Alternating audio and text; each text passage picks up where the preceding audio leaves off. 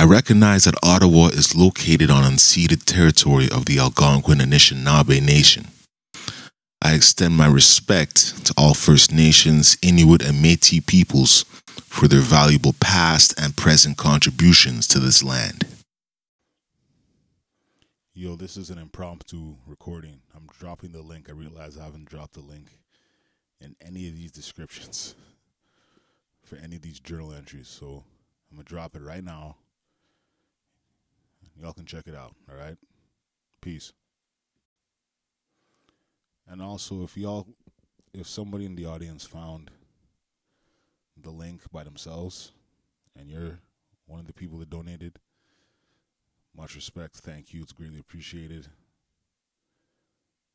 Once it gets to the goal, there'll be further updates. I'll do updates every so often.